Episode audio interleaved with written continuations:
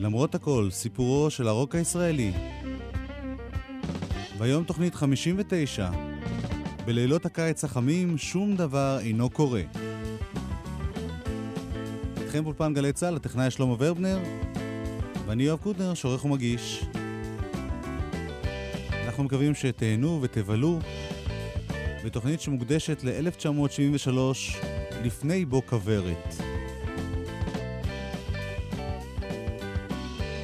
נפתח בשיר שנושא את שם האלבום, צוות הוואי תותחנים עם הסולנית מלי ברונשטיין. מתי כספי הלחין מילים של דן מינסטר.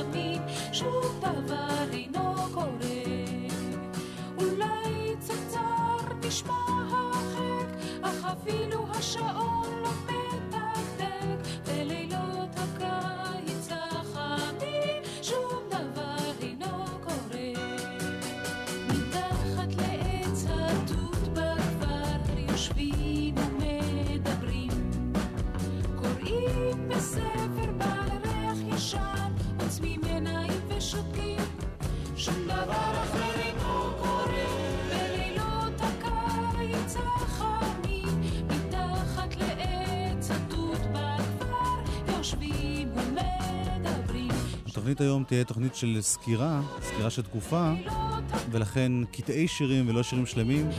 חלק גדול מהשירים הם לא ממש רוק, אבל זה מה שהיה בארץ ב-1973 לפני בוא כוורת. פתחנו בשיר שהלחין מתי כספי כאמור. מתי כספי היה אומן מאוד מאוד מצליח ופורה ב-1973. הוא יצר לא מעט להיטים, כולם יפים מאוד, כולם לא רוקים. זאת הייתה המוזיקה הנכונה והמקובלת באותה תקופה. בין השאר נזכיר את הלחנים שלו לעצמו ביום יום אני הולך למעונך ולהיט בשם אפרים. לרוני בראון הוא כתב את משקפיים, ליזהר כהן את חלומות שמורים וביחד עם רומן שרון את מימי המתוקה. לסוזן ופרנט לא דיברנו על אהבה ועוד. לצד לחנים אה, משלו, המשיך מתי כספי להיות גם מעבד מאוד פופולרי איבד הרבה מאוד לחנים של אחרים, וגם בתחום זה זכה בלהיטים רבים. הנה דוגמה, צוות הוואי חיל האוויר עם הסולנית נתנאלה. לחן של אילן וירצברג. מילים דן אלמגור. געגועים הביתה.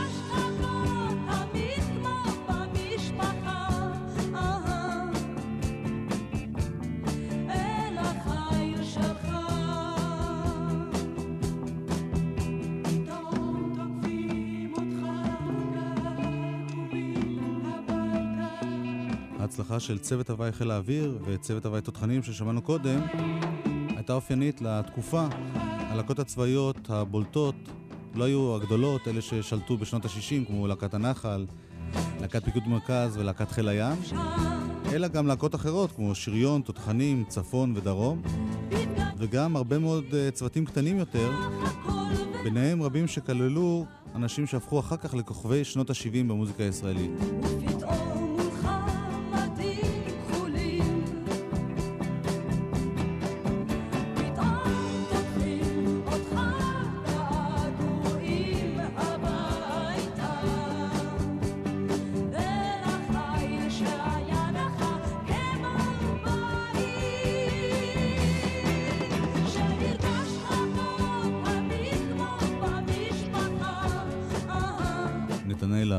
בלחן של אילן וירצברג.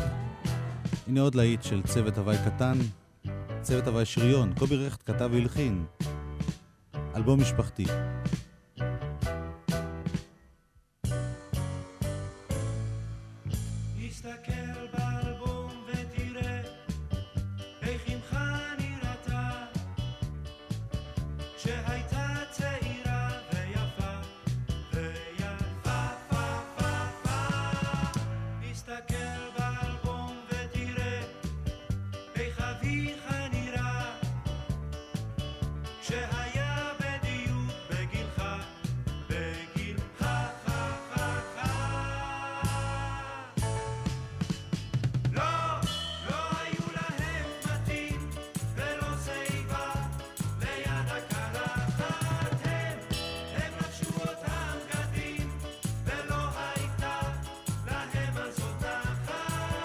צוות הווי שריון, אלבום משפחתי, הצוות הזה הקליט עוד כמה שירים של קובי רכט וקובי אושרת, שני מוזיקאים שהצליחו גם בחו"ל, בהולנד, וגם בארץ, באותו זמן. גם הלהקות החדשות של 1973, שרובן היו המשך ללהקות צבאיות, לא היו להקות רוק. הבולטת והמצליחה ביניהם הייתה שלישיית הנשמות הטהורות, נתן כהן, נאוה ברוכין ויורם ירוחמי. בתחילת השנה הם פתחו עם כוכב קטן של נתן כהן והמשיכו עם האיש שמחפש את המחר של גידי קורן ונתן כהן.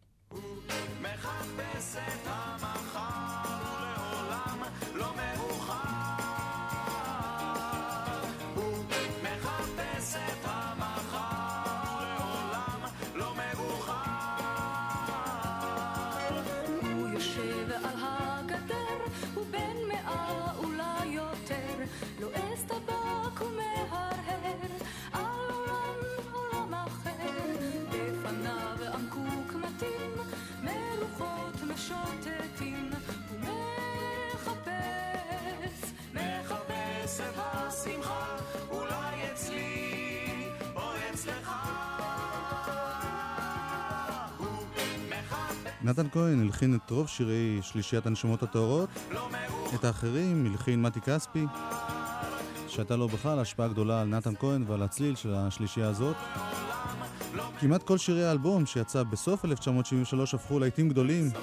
אני אזכיר אותם, קפה אצל ברטה, אחכה לך, שלא ייגמר לי הלילה, לא הולך עם כל הלב, נאום היונה, הוא מחפש את המחר, ברחוב הנשמות הטהורות, כוכב קטן וחלפה שנה. נשמע עוד קצת מהשיר השני שהזכרתי, חלפה שנה. זה שיר שהצליח בהמשך 1973. הנשמות הטהורות. חלפה שנה ושום דבר לא, לא השתנה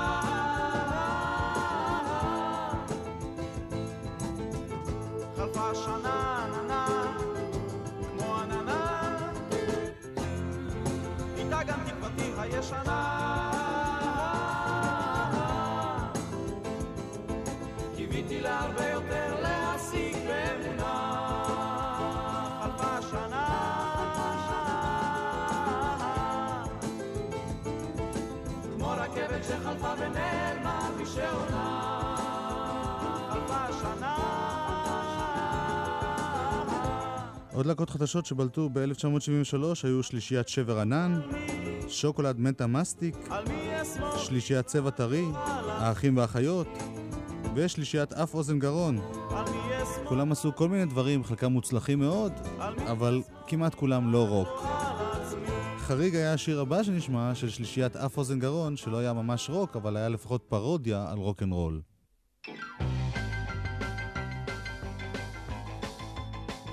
עושים היסטוריה.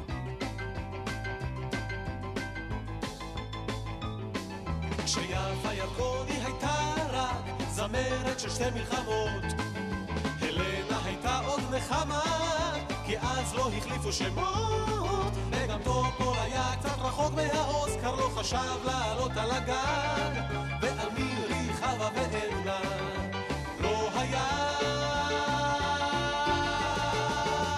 למישהו מושג אף אוזן גרון, קיקי רוטשטיין, יובל דור ועמי מנדלמן. שני האחרונים יצרו את השיר הזה, עושים היסטוריה. שלושת חברי הלהקה איבדו ביחד עם גילי דור, אבל בדרך כלל רוב שירי הלהקה עובדו על ידי מתי כספי או אלדד שרים. אלדד שרים שהיה בסוף שנות ה-60 בעוזי והסגנונות, אחר כך מאבד של הרבה מאוד uh, להקות צבאיות, ובתקופה שבה אנחנו מדברים, 1973, מאבד של חלק גדול מהמוזיקה הישראלית. אלדד שרים. אה, בעצם מה שקרה, אצלי הכל, הכל היה, אה, התערבב וגם נעשה המשך ישיר אחד של השני וגם בגלל זה להקה כמו אף אוזן גרון שאני הקמתי בצבא והמשכתי איתה לאזרחות, איבדנו קצת את הכיוון, זאת אומרת זה התחיל שם, זה המשיך ככה, היה לי עם הרבה אנשים ככה, שקשרים בעבודה מוזיקלית שהתחילה בצבא או לפני הצבא, המשיכה אחרי. בזמן שהייתי בלהקת אה, עוזי והסגנונות וניגנתי רוק, למדתי גם באקדמיה למוזיקה, ככה שכבר התערבבו לי דברים, וגם למשל בזמן של עוזי והסגנונות עשיתי כל מיני עיבודים והבאתי חבר'ה מהאקדמיה שינגנו קרנות וחלילים וכינורות לדברים שעשיתי עם עוזי והסגנונות. הדברים די היו מעורבבים, וכשגמרתי את, את האזרחות, ישר כשנכנסתי לאבד בצבא, הבאתי איתי גם את התרבות של, של הרוק, שזה היה אז די, די לא מקובל, פתאום גיטרות כסח ו... ו... גם, גם הלחנה של רוק וגם עיבוד של רוק וגם התייחסות רוקיסטית לשירים. אפשר להגיד שאתה היית בין אלה שהכניסו את הרוק ללהקות הצבאיות. אם לא הייתי ראשון, הייתי מהראשונים. אז עבדתי גם עם להקות שהן בעצם היו פחות מפורסמות. לא עבדתי אף פעם עם להקת הנחל, למשל, בזמן שהייתי בצבא, עבדתי אחרי זה. עבדתי עם צוותות הוואי, עם להקות פחות מפורסמות. אה, לא שהלהקות האלה היו פחות טובות, להפך, אה, בדיעבד מסתבר שהרבה כוכבים מאוד גדולים באו דווקא מהלהקות האלה. אבל יצא שהלהקות האלה לא קיבלו את הכבוד שיהיו, לה, שיהיו להם תקליטים. גם כשהקלטנו והיו שירים שהושמעו ברדיו, גם אז לא יצאו תקליטים, אלא לפעמים אוסף, לפעמים שיר מהלהקה הזאת עם שיר מהלהקה הזאת וכל מיני כאלה דברים. ב-72 כבר עשית עיבודים לכולם, זאת אומרת, לכל הכוכבים הגדולים של התקופה, אם זה יגאל בשן, שלמה ארצי, נכון. צביקה פיק, אה, להקות שונות ומשונות. כן, אני, אני היום לא מאמין לקצב שאז עבדתי, עשיתי איזה שלושה, ארבעה, חמישה תקליטים LP. לשנה, לפעמים יותר. תשמע, אנשים שהכרתי בצבא, המשכתי איתם הלאה, כמו יוני נמרי, שכבר התחלתי לעשות לו אז תקליט, שהתחיל מכל מה שרציתי, השיר הראשון שהלחנתי לו והצליח. רותי נבון, שהייתי באמצע עבודה על תקליט שלה, הראשון, גם האחרון בעצם שיצא. אמ, עדנה לב, שהייתי באמצע תקליט שלה שהתחיל בצבא, יגאל.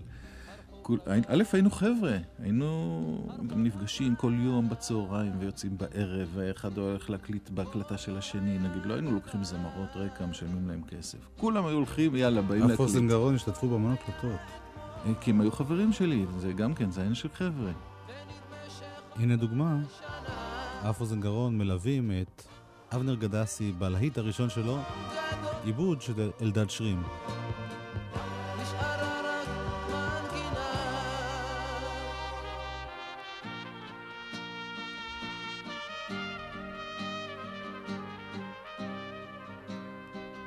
אמרת שלום, אולי חשבת שאפשר הכל לשנות, היה עצוב שזה לא כך, אמרתי רק להתראות.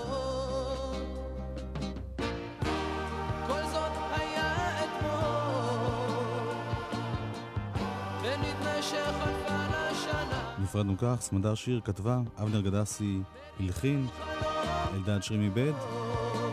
השיר הזה לא פתח רק את הקריירה של אבנר גדסי, אלא פתח סגנון נוסף במוזיקה הקלה הישראלית. סגנון שנע בין מוזיקה מזרחית למוזיקת סן רמו, מה שקראו אז, סגנון שלא היה מקובל על כלי התקשורת הממלכתיים, אבל בהחלט פופולרי מאוד. השיא היה בשיר הבא. השיר הראשון של ניסים סרוסי.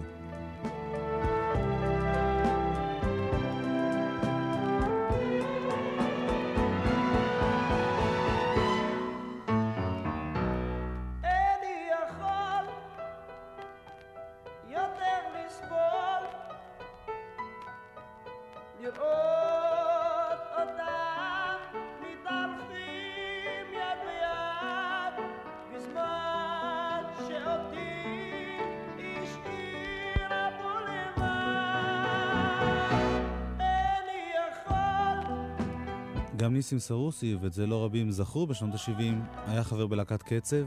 להקות אחדות שהבולטת ביניהם הייתה גולדפינגרס וההמראה שלו באה במקביל לירידת קרנן של הלהקות האלה, להקות הקצב. אלדד שרים נזכר. נראה לי ש... שקרו כמה דברים. א', אנשים התבגרו והתחתנו ונולדו להם ילדים והם היו צריכים להתפרנס והפרנסה לא, לא באה מהלהקות האלה. אני, אני זוכר איך היינו יושבים בסוף ערב ומתחלקים והיה יוצא 15 לירות לכל אחד ו... ו... היינו לוקחים טקסי הביתה וזה היה עולה 4 לירות ועוד מפוצצים. בקיצור, זה היה כסף לפיצוץ לאנשים שגרים אצל ההורים. זה, אי אפשר לחיות מזה ולפרנס משפחות. יחד עם זה גם, כאילו, הקרנם של המועדונים האלה הוא אמן. נסגרו הרבה מועדונים, נפתחו דיסקוטקים, נפתחו מועדונים מסוג אחר. פחות עבודה, אתה יודע, כל העסק התחלק לו. פתאום אתה רואה זה לא קיים.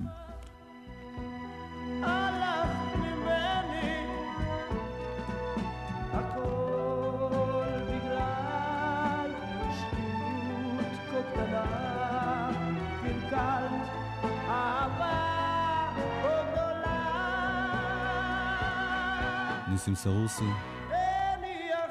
אולי ההתחלה של המוזיקה המזרחית של אה, שנות ה-70. וכמו שהמוזיקה הזאת הייתה מקופחת, כך המוזיקה של להקות הקצב הייתה מקופחת בכלי התקשורת.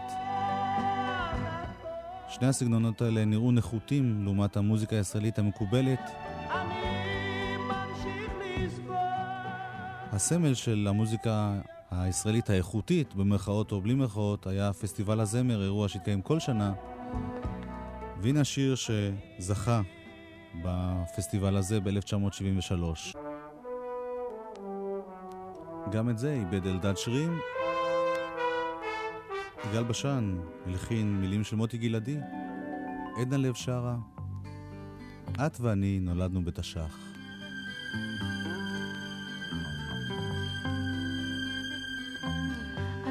ואני נולדנו בתש"ח, יפתה מאוד כסותך מאז הביטי בך, שאי סביב עיניים וראי כולם פה עמך, נקבצו לחוג באולם.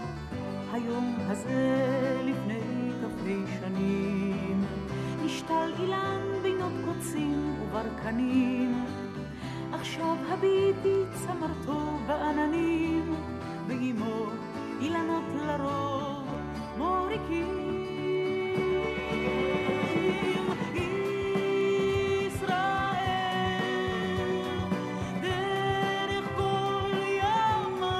מדוע השיר הזה כן לגיטימי וניסים סרוסי או אבנר גלסי לא? מי יודע. הפסטיבל הזה, פסטיבל הזמר והפזמון, הוא יוזכר כאן בתוכניות הבאות, כיוון שחברי כוורת, שכבר פעלה אז, השתתפו בו. גידי גובים יעלה ויבוא, אפרים שמיר כחלק מחבורה ששרה את ליל חניה. זאת הייתה תקופה מאוד פטריוטית, חצי יובל למדינת ישראל. שלמה ארצי שר את שיר בבוקר בבוקר, אלי מגן את יליד הארץ, דני גרנות את מי האיש, דורית ראובני את רכבת העמק, מירה אלוני את שיר לערב החג, עירית דותן את תנו לנו יד ולנלך, סילבן ויאיר את אצלך כמו תמיד, יזהר כהן את שיר כלולות, ואפילו רותי נבון, זמרת הרוק הישראלית שפרשה באותם ימים מ"אל תקרא לי שחור", גם לה היה משהו מאוד פטריוטי לשיר "נצח ישראל לא ישקר".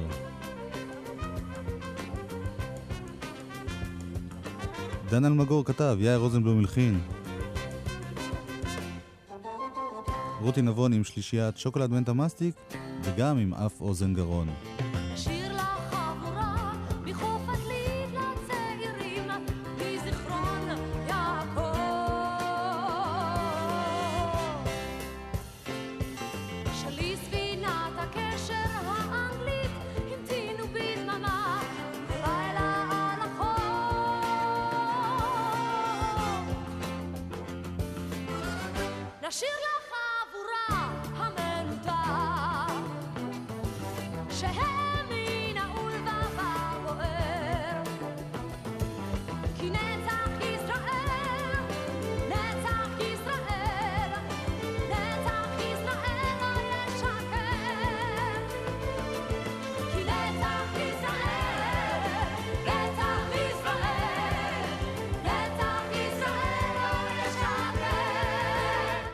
ישראל לא ישקר. רותי נבון הצליחה באותה תקופה גם באנגלית, היה לה להיט במצעד אפילו, הלועזי שנקרא Gone Too Far, אבל בעיקר הצליחה בעברית, והלהיט הכי גדול שלה נכתב ונוצר והוקלט באותה תקופה, יורם תהרלב כתב, נורית הירש הלחינה, רותי נבון שרה, חשמל זורם בכפות ידיך.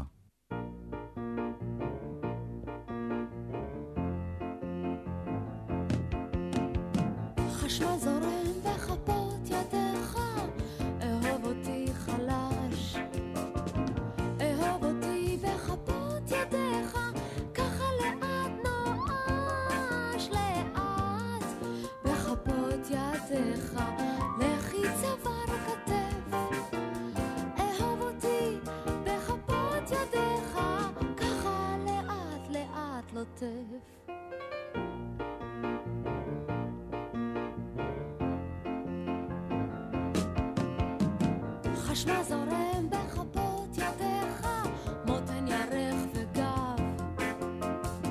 אהוב אותי במשעול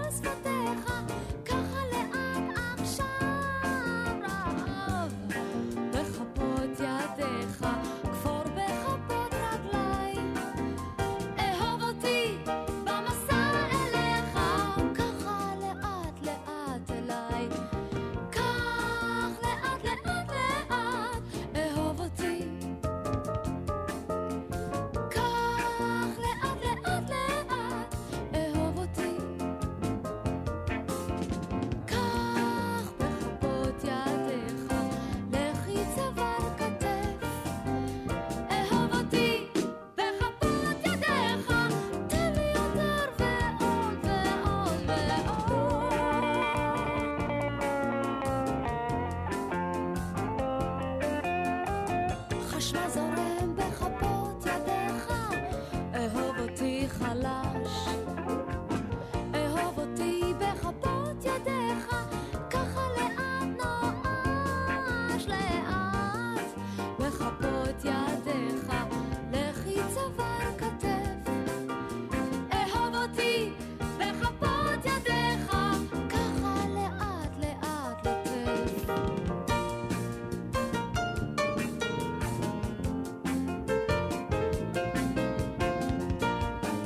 רותי נבון, חשמל בכפות ידיך.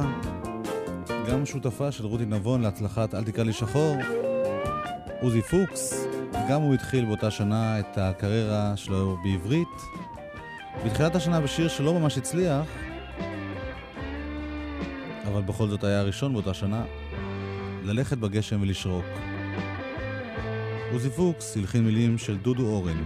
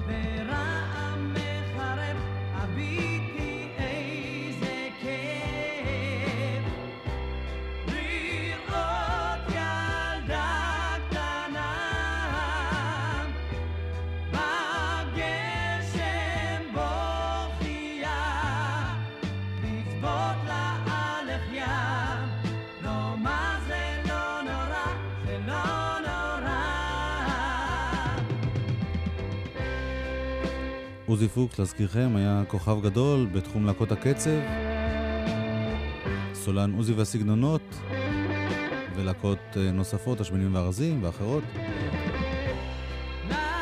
מראשית שנות ה-70 הוא ניסה לשיר גם בעברית, תחילה במחזמר קפוץ שכשל, אחר כך בכמה שירי סולו שלא הצליחו. ההצלחה הראשונה שלו הייתה ב"אל תקרא לי שחור". במקביל להצגות "אל תקרא לי שחור" התחיל עוזי פוקס להקליט כסולן. זה היה השיר הראשון, וכאמור, זה לא הצליח. זה הצליח רק כשקובי רכט וקובי אושרת, מוזיקאים בהחלט מקובלים וממוסדים, אימצו אותו והחליטו להתחיל לכתוב לו שירים. עוזי נזכר בסיבות לפגישה ההיסטורית הזאת. קובי אושרת, שהוא חבר טוב טוב שלי, קובי רכט, כמובן גם, שני האנשים האלה. הם הקליטו איזשהו שיר להולנד, Hey Down Below. כן. והיה חסר להם מישהו שישיר להם את הקול הגבוה בשיר. והם פנו אליי, אמרתי, אין בעיה, אני אשמח לבוא ולשיר. והם נסעו להולנד. ואז קובי אושרת וקובי רכט, אני רוצ, רוצים להגיד לך דבר, שיגיע הרגע הזה שאתה תרצה להקליט בעברית, נחייב אותך להקליט בעברית, אנחנו נכתוב לך דברים בעברית ונוציא אריך נגן. וכך זה קרה. וזה היה השיר הראשון שהגיע לאלבום הבכורה של עוזי פוקס. קובי רכט מילים, קובי אושרת לחן ועיבוד סם. כשהשמש לא זרחה ביום בהיר, הוא יצא מלא תקווה אל האוויר. הוא החליט כבר אז, כשרק יהיה צעיר, הוא יהיה בטוח נאמבר וואן בעיר.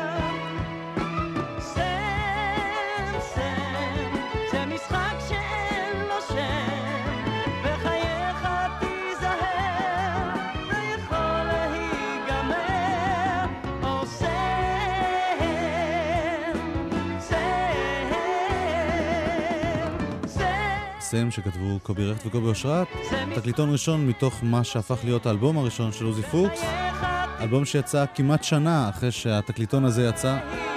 זה לא היה קל. כפי שנזכר, קובי אושרת. לקח לי כמעט חודשיים לשכנע את CBS אז, מה שזה היום NMC, הייתה אז מפיקה, מפיקה ראשית, קראו לה קרלה קמחי, אני לא אתה זוכר אותה. כן. שיש בחור אחד עם קול אדיר, לא יכול להיות שהוא לא יוקלט, שהוא מגיע לו תקליט, הוא זמר נפלא, והבאתי אותה לשמוע אותו, ובאמת הייתה נורא, היא פחדה מהסטיגמה הזה של להקת קצב. עדיין ב-73 פחדו מהסטיגמה. יותר מזה גם, אז הוקם, אולפן, אז הוקם טריטון הראשון. ואני זוכר שאמרתי לאמנון רוברמן, זיכרונו לברכה, מקולינור, הוא אז, אתה יודע, על כל חצי שעה היו מחייבים אותך והכל גלגל וזה. אמרתי לו, כמו באופן נבואי, שמע, יום אחד יקומו חבר'ה צעירים ויקימו, הוא היה האולפן היחידי בעיר. הרציני, זאת אומרת אולפן עם 16 טרק, יקומו חבר'ה צעירים, יקימו אולפן הקלטות וכולם יברחו לך, תזכור את זה. וזה קרה, ואני במו ידיי, יחד עם טומי ופרנקי, בנינו את האולפן ברחוב אידלסון למטה במרתף הראשון, והבאתי את קרלה לשם במיוחד עד שהסכימה לבוא, לראות שיש אולפן של צעירים שנשמע אחרת, זה לא רק כל קולינור, תמיד אותו דבר, ויש פה משהו אחר. והיא פגשה את טומי והשתכנעה ונתנו את התקליט הראשון ש-CBS הקליט, ב- ב- זאת אומרת, של זמר רוקנרול, בטריטון זה היה תקליט של עוזי פוקס. והתוצאות היו מרשימות, התקליט הזה, וגם עוזי, למרות כל ההצלחה של כל השירים, וכולל השירים שעבדו יפה במלחמת יום כיפור, לקח לו עוד שנים עד שהוא זכה בהכרה של הממסד, כי כבר אז כל העניין הזה התמסמס, וכבר הבינו שהמוזיקת הקצב חדרה לארץ מהעולם, ואז הבינו שאנחנו לא מדברים פה באיזה אנשים אה, חולים, אלא אנשים שעושים מוזיקה שהיא קצת בראש אחר. קובי אושרת, אל האלבום המלא של עוזי פוקס נגיע בהמשך. היום נשמע עוד שיר, גם הוא הקדים את מלחמת יום כיפור. גם אותו כתבו קובי רכט וקובי אושרת. לילה ולילה ויום.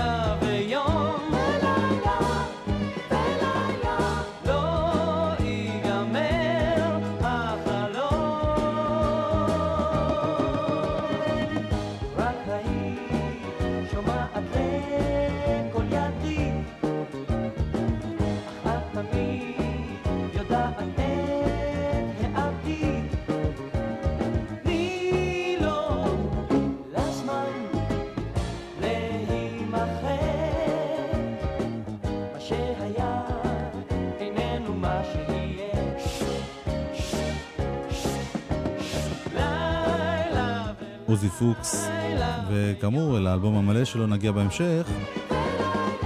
הלהקה היחידה מלהקות הקצב של שנות ה-60 שעדיין ניסתה להמשיך ולפעול גם ב-1973 הייתה להקת האריות.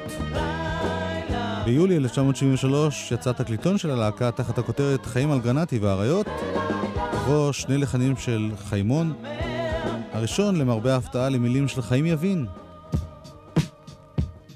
נולד גאון.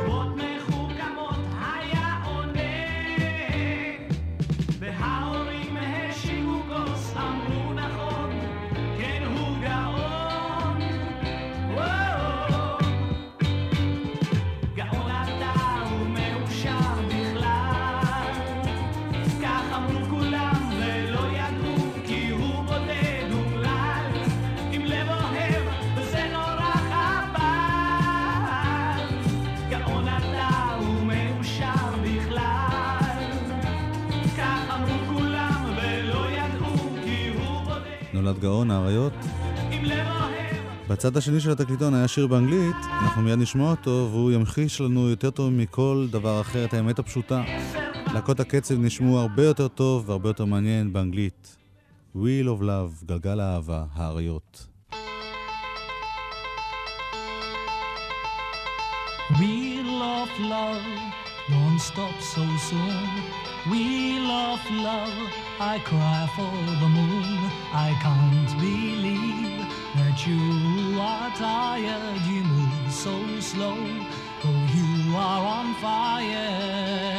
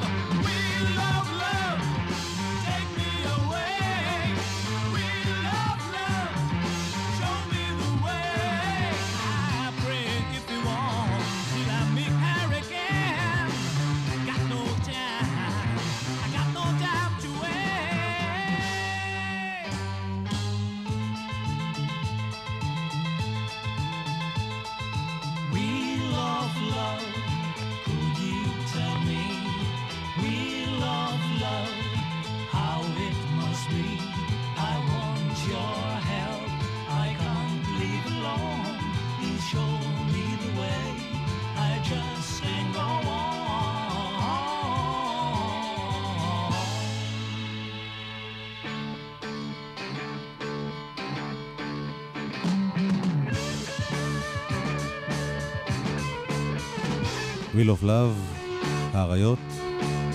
מלחמת יום כיפור, אוקטובר 73, סימלה הרבה שינויים בארץ וגם את סוף תקופת להקות הקצב, גם את סוף תקופת האריות. הלהקה הזאת, כמו להקות אחרות, המשיכו לפעול אחר כך, בעיקר בחתונות ובאירועים שונים, אבל זה כבר לא היה כמו שהיה בסוף שנות ה-60. האריות אף פעם לא חזרו להצלחה שידעו בימי תהילתם, כלומר בחמש השנים שקדמו למלחמת יום כיפור.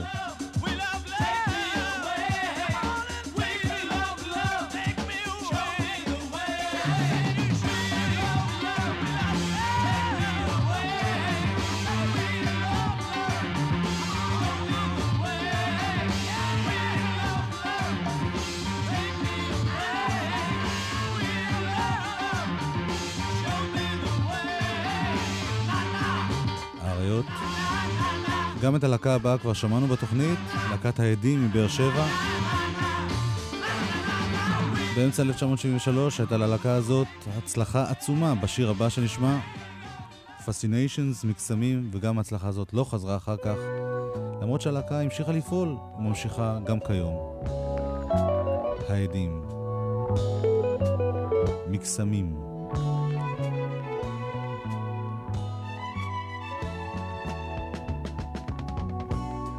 When I woke up, I didn't find my little girl. I was looking for her many hours, round and round. But she's just another poem that, though I never had, still there is a bright vision deep of a colored sound. Oh God,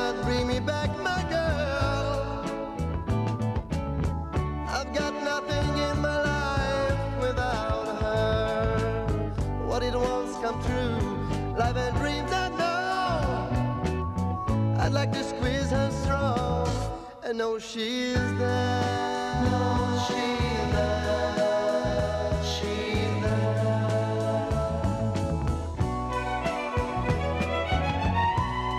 People look for, people search, they try to find. I stopped and asked them, could love be really found? They looked sorrow filled their eyes, they didn't know. Still there is the bright vision deep of colored sound. Oh God, bring me back my girl. I've got nothing in my life without her. What it wants come true,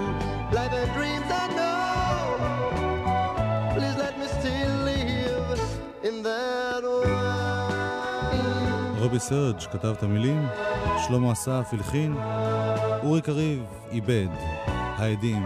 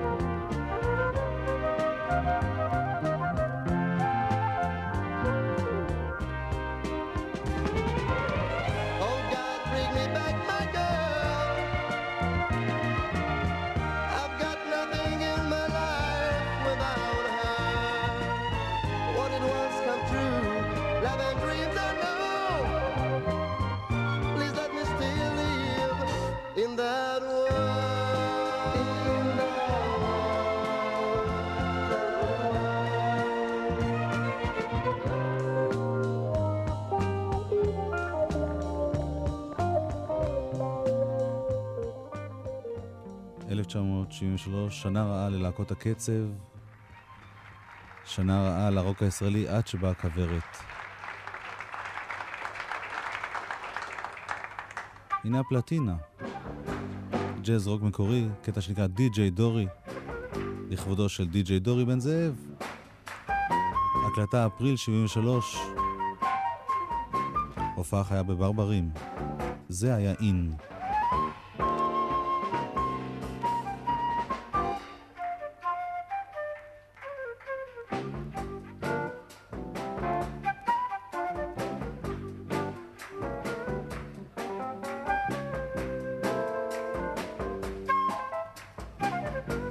ושוב, גם בתוכנית הזאת אנחנו חוזרים אל יזהר אשדוד. איפה הוא היה אז, ומה הוא הרגיש, ומה הוא חשב על המוזיקה הישראלית. אז אני כבר הייתי בן 14, והתעסקתי במוזיקה, ומוזיקה הייתה הדבר הכי משמעותי בחיים שלי. שמעתי המון מוזיקה, הייתה לי להקה שניגנתי בה, והתעניינתי במה שקורה כאן בארץ, ומצאתי מעט מאוד דברים להזדהות איתם. בעיקר היו פה ושם שירים, היו פריצות כאלה, בודדות של שירים מאוד טובים, כמו סימן של צביקה פיק, כמו רכבת הבוקר של עוזי והסגנונות. אני מדבר על טווח של 4-5 שנים שלפני כן. תקליטים של הצ'רצ'ילים, תקליט של אריק של שבלול, של אריק ושלום, דברים כאלה, אבל לא היה שום אומן או להקה שאני יכולתי להזדהות איתה, כמו שיכולתי להזדהות עם, עם הרולינג סטונס, או עם פינק פלויד, או עם אה, לד זפלין וההוא.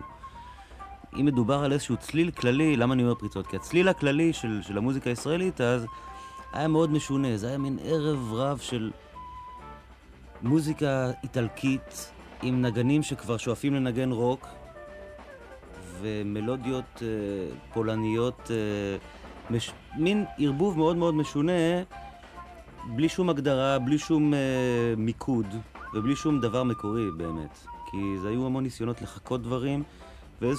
ואיזשהו ניסיון של הזמרים באותה תקופה פשוט להצליח, לקלוע בינגו דרך משהו שנראה להם אופנתי באותו זמן. אז לכן לדעתי גם היו המון שירים באותה תקופה, מכל האומנים וגם הלהקות צבאיות, עם סממנים של רוק, סממנים מלאכותיים בעיניי של רוק. כי היו נגנים, ומי שהשפיע בעצם על הצליל יותר מכולם, יותר מהמעבדים והזמרים זה הנגנים. אם זה בלהקות צבאיות או נגני האולפן בתל אביב באותה תקופה. הם הביאו את הצליל, הם באו בבוקר ונתנו להם איזה שיר, הם שנאו את השיר, שנאו את המעבד, שנאו את הזמר, ואמרו בוא נתבטא קצת. וזה תהליך שממשיך, היום יש פחות, הסטטוס של נגני האולפן בשנים האחרונות ירד, כי יש יותר ויותר קבוצות, להקות שמנגנות, או אומנים שמגבים את עצמם בלהקה קבועה. חשוב רק לציין שאתה מדבר על תחושות יותר מאשר על עובדות. כולם מדברים על תחושות, זה הכל אה, סובייקטיבי שלי. כן. אבל אני, אני, אני, התחושות שלי נובעות מהיכרות שלי עם, ה, עם התעשייה הזאת של מוזיקה ועם העמים השונים שמרכיבים אותה, הזמרים, המעבדים, מפיקים מוזיקליים, נגנים, אמרגנים. ו... הייתה תקופה מאוד משונה אז בארץ, כי לא היו הרבה דברים טובים, ממש... אה, וזה מדהים שחצי שנה אחרי זה הכל התחיל. אתה רומז uh, עם כוורת. בעצם, זו פעם ראשונה שהיה, שהייתה להקה ישראלית שיכולנו להזדהות איתה ולאהוב את המוזיקה שלה. באמת, נקי, בלי הנחות. יזהר אשדוד. אל כוורת נגיע בשבוע הבא, וגם בשבוע אחרי הבא. שתי תוכניות שיוקדשו לסיפורי פוגי. כאן ניפרד הפעם, שלמה ורבנר הטכנאי, אני יואב קוטנר שעורך ומגיש. תודה לגידי אביבי שעוזר בהפקה. כולנו נשוב אליכם בשבוע הבא, למרות הכל. להתראות.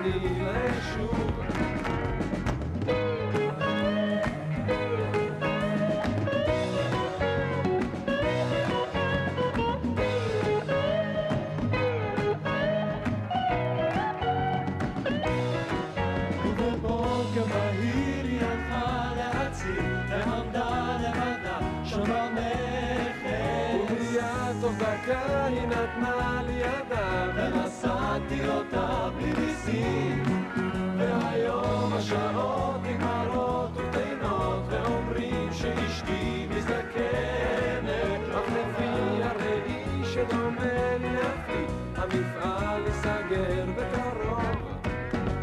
לא מתעצבן, לא מתלונן רק מספר כדי לא לשמן עובר את הימים, כי ככה רוצים